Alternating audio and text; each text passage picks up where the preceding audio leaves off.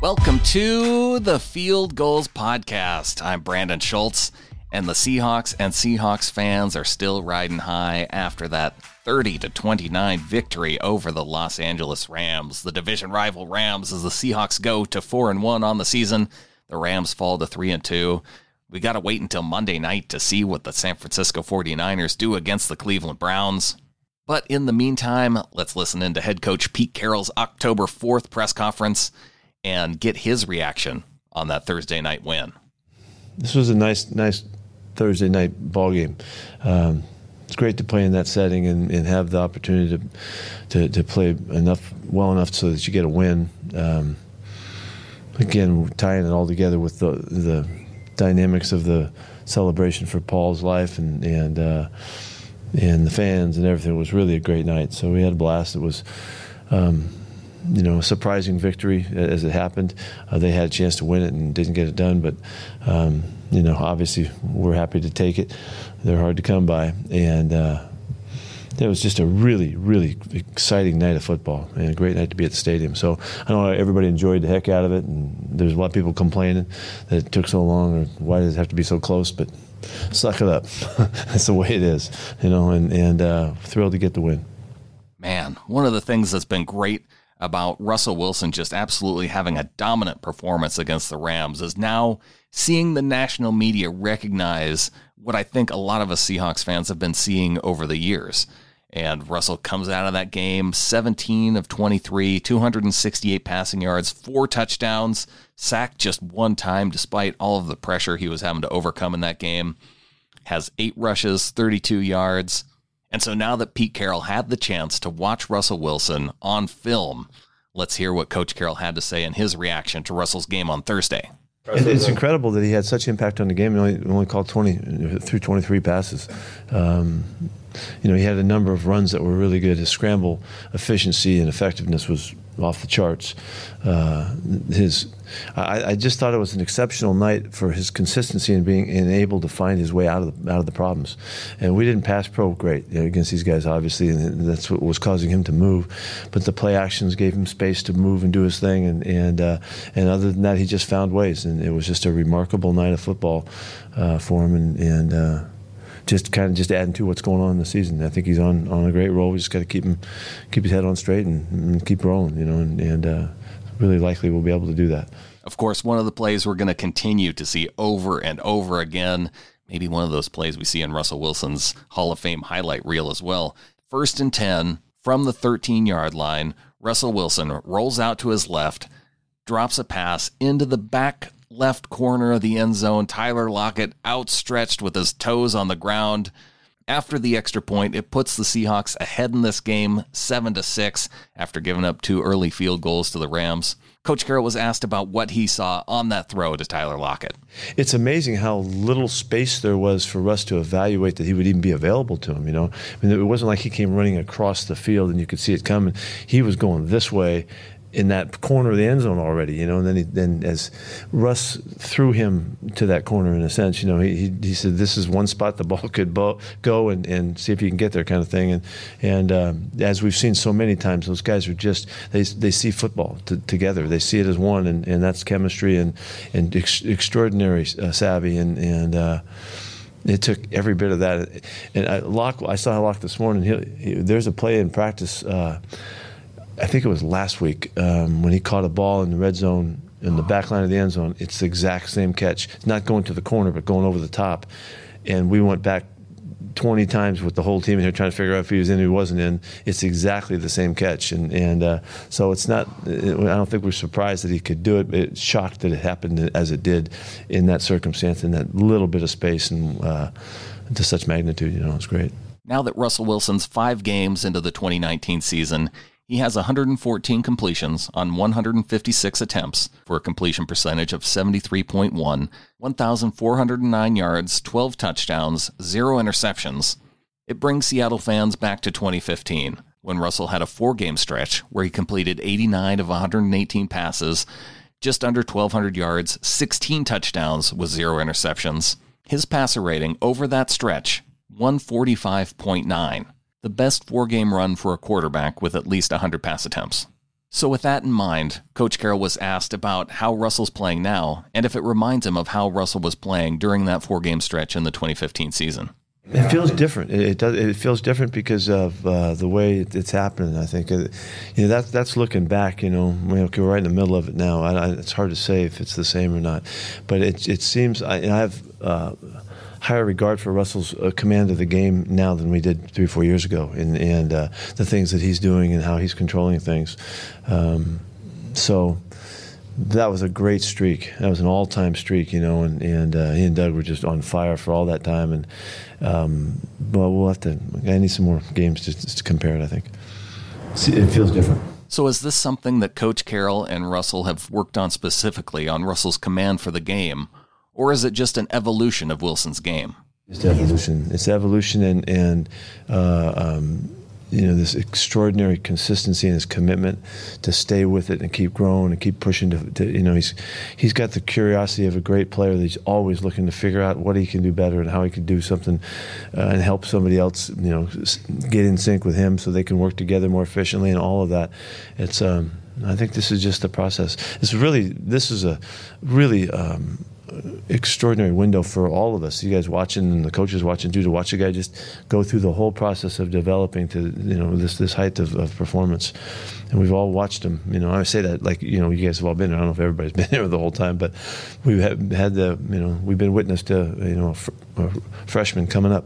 You know, and, and he's uh, he's way into graduate school now, and he's doing great stuff. And switching over from offense to the defensive side of the ball, a few of the negatives on defense, of course, giving up 395 passing yards to the Rams.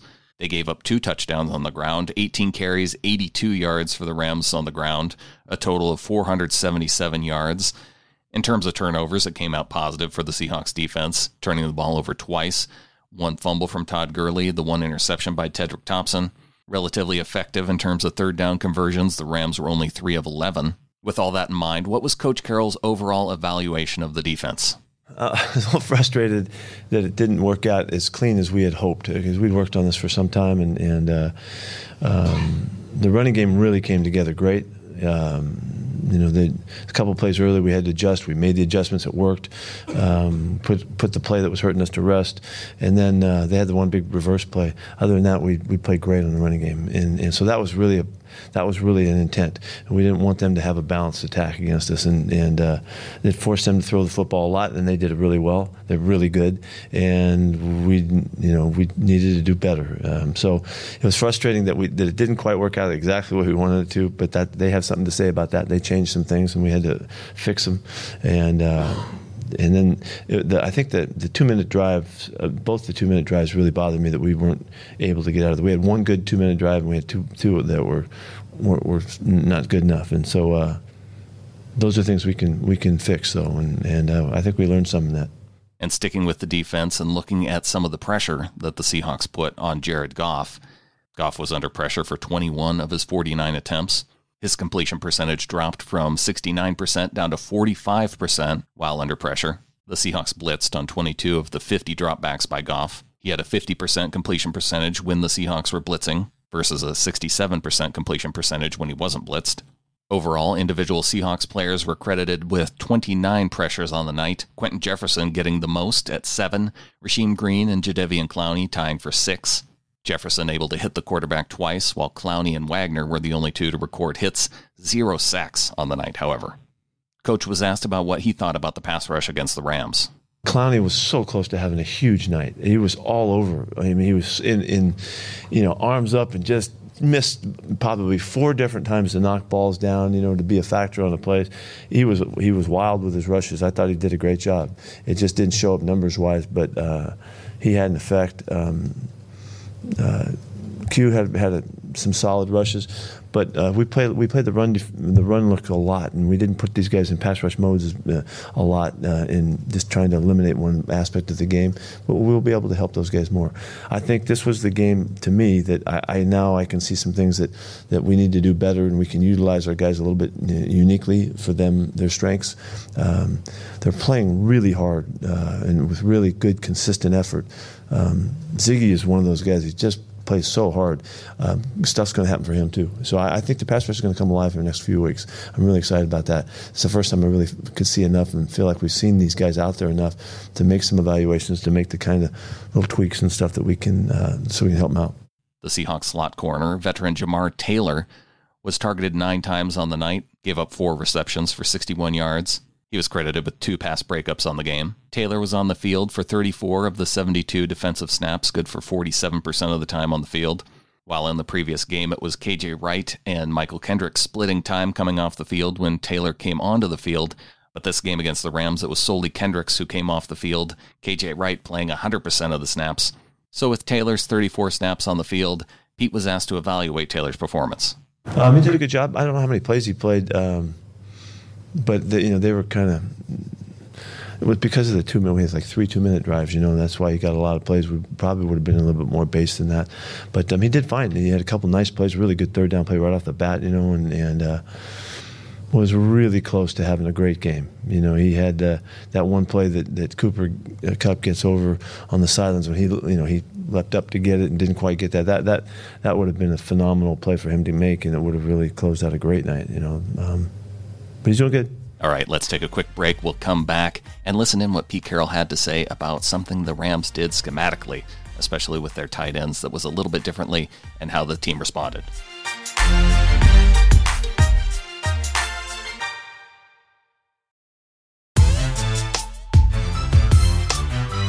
Getting into the rest of the press conference, schematically, one of the things the Rams did a little bit differently than in games past was use Gerald Everett and Tyler Higbee a significant portion of the game.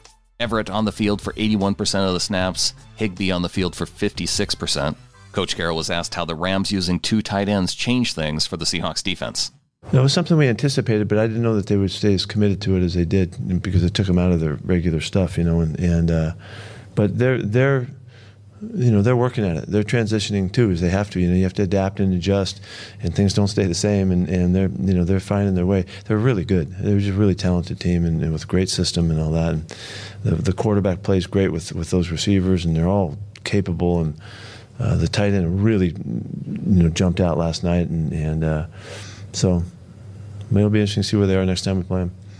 It was a pass intended for tight end Gerald Everett that was picked off in incredible fashion by safety Tedric Thompson. One of the huge plays of the game and a play that could have potentially closed out the game if the Seahawks would have been able to just pick up a first down after that interception. Coach Carroll was asked about Thompson making that play late in the game and about some of the criticism that's been coming his way based on his play early on in the season you know, he had a bad play a couple weeks ago. You know, and uh, anyway, he's. I think he's doing fine, and it's it's good. It's good for him. You know, he uh, remember that coming out of college, he was like the most productive playmaker in, on the passing game in the country. He, he's a guy that's got a history of making plays, making things happen. He's, he's always shown us that he's got that knack. It hasn't shown up as much in the games. Last year, I didn't think it did as much as I thought it would. Um, I just think it's a matter of time. He. he uh, very cerebral player, um, and uh, I think he's he's going to feel more comfortable. It, it always helps confidence, you know, when you make a big play like that. So I, I think he'll continue to show us why he's a good player. Another player who had a significant impact on the game was right guard Jamarco Jones. Now Jones has never actually played guard, but he came in and filled in for an injured DJ Fluker who pulled his hamstring during the game. Coach Carroll says that they need to find out what that means in terms of the timetable for his return. All he knew in the press conference was that they verified that he's got a hamstring strain. But for him to come in and not give up a single pressure in 64 snaps, Ifedi had six, Iupati had five, Justin Britt gave up two, Fluker had one in just his nine snaps. Duane Brown had just one in his 73 snaps at left tackle. George Fant, who only had seven offensive snaps, was the only other lineman to not give up a pressure on Thursday. That just puts it into perspective the type of game that Jamarco Jones had. And so Pete Carroll was asked about Jones and what he did in this game after watching the film. He did really well. Uh, I was uh, shocked that it was so smooth for him to, to move it to the right side and play guard uh, when he does no background other other than in practice, you know, and and uh, he moved his feet well. He played strong. Um, assignment wise, he was solid. you know, I, I, think he got out of the game with no pressures. You know, it might have been the only guy up front that did that. Um, so at a time when you know Fluke may be um, unable to go, um, you know, we're fortunate that he stepped up like he did. And as I mentioned before, no experience at the guard position. That was something that came up in the press conference. And Pete was asked about how that experience was for him, having no experience at that position. Yeah, he survived it. Uh, I think it's remarkably uh, good showing, you know, for, for him and, and for us and going forward. Um, as to our depth and, and all of that, and, and you know, he's healthy and ready to go. Young kid, you know, chomping at the bit to be part of it. And uh, our coaches have always trusted him from the start. He has really good awareness and really good sense for the game. He's natural in playing the game, and, and it showed up, you know. And uh, you almost have to have some special savvy and qualities to be able to pull it off like he did. When Jamarco Jones came out in the draft in 2018, he was a fifth round pick, 168 overall from Ohio State. He was their left tackle. Did Pete Carroll have any indication that he could play guard when he was drafted? I didn't think of it that way. And we did size wise, you know, we talked about that and, and, all, but he had just been such a so comfortable playing left tackle that we, you know, we thought that was, uh, you know, a big enough focus for us. But um, he never has. Uh, there's many issues with it. He just hasn't done a lot of it, you know. So we've just done enough to get him prepared to play, and that's what you know. That's what he did. Another player who continues to impress for the Seahawks on offense tight end Will Dissly. Four catches on four targets, 81 yards. He technically has seven rushing yards based on the little flip play that Wilson had to Dissly. So overall, 88 yards on the day to match his jersey number. Russell Wilson, an incredible pass early on in the game, just right into the arms. Perfect amount of touch into Dissly's hands. He has 23 receptions on the year already, 262 yards, four touchdowns. Coach Carroll was asked about what he's seen from Dissly. He's doing really well. He's doing, yeah, he's doing just fine. Um, he's been physical. He's he's so much better this year than last year. being confident in what he's doing, you know, in assignment wise, it was just a matter of time because he really works at it. But um, he's just really solid football player for us and doing a great job. Now, one of the most frustrating things for the Seahawks on Thursday night was their ability to convert in short yardage situations. Right before the missed field goal by Jason Myers on fourth down, you know, a lot of fans kind of getting on Pete about that idea of, of going for it again on fourth and one, just a minute 38 left to go before the half. But you have to remember that going back, that third and one, third and one, they ran it with Chris Carson. He was stopped, no gain do they go for it again on fourth and one, or do they take the 48 yard field goal? Jason Myers, you know, he should make that kick, go up by 11 points. Up until that point, the Seahawks defense had stopped the Rams offense on three straight drives. They had gotten a turnover. Bobby Wagner, Jadeveon Clowney forced the Todd Gurley fumble. That's what led to that drive with the Jason Myers 48 yard field goal miss. So you had that short yardage situation. Carson did pick up a second and one in the third quarter. Carson also had a big 13 yard run on second and three toward the end of the third quarter. And really, he had, he had kept it rolling. He had a second and two. He had a third and one on that touchdown scoring drive where Carson bobbled the pass a little bit on that final touchdown by the Seahawks. But I think the frustrating part was the Seahawks' inability to close out the game. After the Thompson interception, they get the ball 208 on the clock. They get it to where they have a third and two. And instead of just running right up the gut where Carson had success on three straight runs before, they pitch it out to Tyler Lockett. Lockett tackled for an eight yard loss. They end up having to punt the ball back to the Rams. And that gives the Rams an opportunity to get back in the game and potentially kick a game winning field goal. And so, how frustrating was it for Coach Carroll to not be able to convert on some of those key short yardage situations? It doesn't allow us to take full advantage of where we're, what we're trying to do, you know, and, and uh, um, so we're, we're, we're working at it. You know, we've got a, we got an approach that we're trying to carry through, and we just need to stay with it and, and knock some of those out. You know, we've been close on them, and just didn't not enough. It's only a couple, two or three of those times, and it changes everything. And, and uh, but it's still frustrating, yeah, because I'd like to always go for it. You know, I'd like to always jam it at, at the line of scrimmage, and and um, we need to we need to be better to, to do that. We're not quite there yet, and so we got a great kicker, and we need to kick the football whenever we, you know, whenever we can, and uh, have all the confidence in the world. He's going to make every kick. Let's close this out. Coach Carroll also had some thoughts about Paul Allen. Obviously, the Ring of Honor ceremony inducting Paul Allen into the Ring of Honor, the 12th member of that Ring of Honor. A lot of those members in attendance for the game. And so, Coach was asked about that pregame ceremony for Allen and if that might have had an effect on the team's performance. Um, we we took um, special time in here with our guys just to let them know again, you know, be aware of, of um, what was going on with the event and celebrating Paul and, and, and all that. Um, that I just think is just part of the kind of the weaving the whole connection together. Um, more so, I think the guys he, he's such an extraordinary person. We, we presented it really well in here to, so that they could they could feel him again. I think it has something to do with it. I know it did for the players that have been around here, in particular, and uh, um, there's a, a, lot of us were emotional about it, and uh, KJ and Russ for sure. Um, I know Bobby was tuned in, and, and for the guys who've been around here, it was um, it was it was significant. So um, I don't know about it. Made us play better, you know, like I I kind of threw out the thought that Paul might have blown that ball a little bit to the to the right, you know, and and uh, and maybe he did. You know, the guy was full of magic. Maybe he did that. I don't know, but um, it was a, it just added to a really great night for the Twelves and everybody around it. And indeed, it was a great night for all Seahawks fans. What a game to get the win. I, I would have rather had them put it away after getting the interception, but uh, you know what? I'll take the miss. Yes, Zuerlein missed. You know what? Our field goal kicker missed too so much back and forth throughout the game, so many big plays, so many big moments. Russell Wilson, just a, uh, an incredible night. Just shows you what kind of incredible night it was that the 40 yard touchdown catch to Metcalf didn't even come up in the press conference questioning. But if you want to dig into all those big moments, you can go to fieldgulls.com, check out John Fraley's article. Literally, all the big moments in one small place. And of course, you got to check out the enemy reaction of the Los Angeles Rams by Mookie Alexander, a great article there.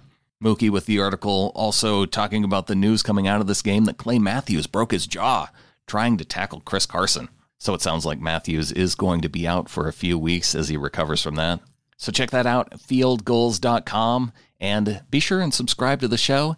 Share the show with your friends, sbnation.com slash NFL podcasts to subscribe to this show as well as any of the other NFL podcasts as part of the SB Nation network.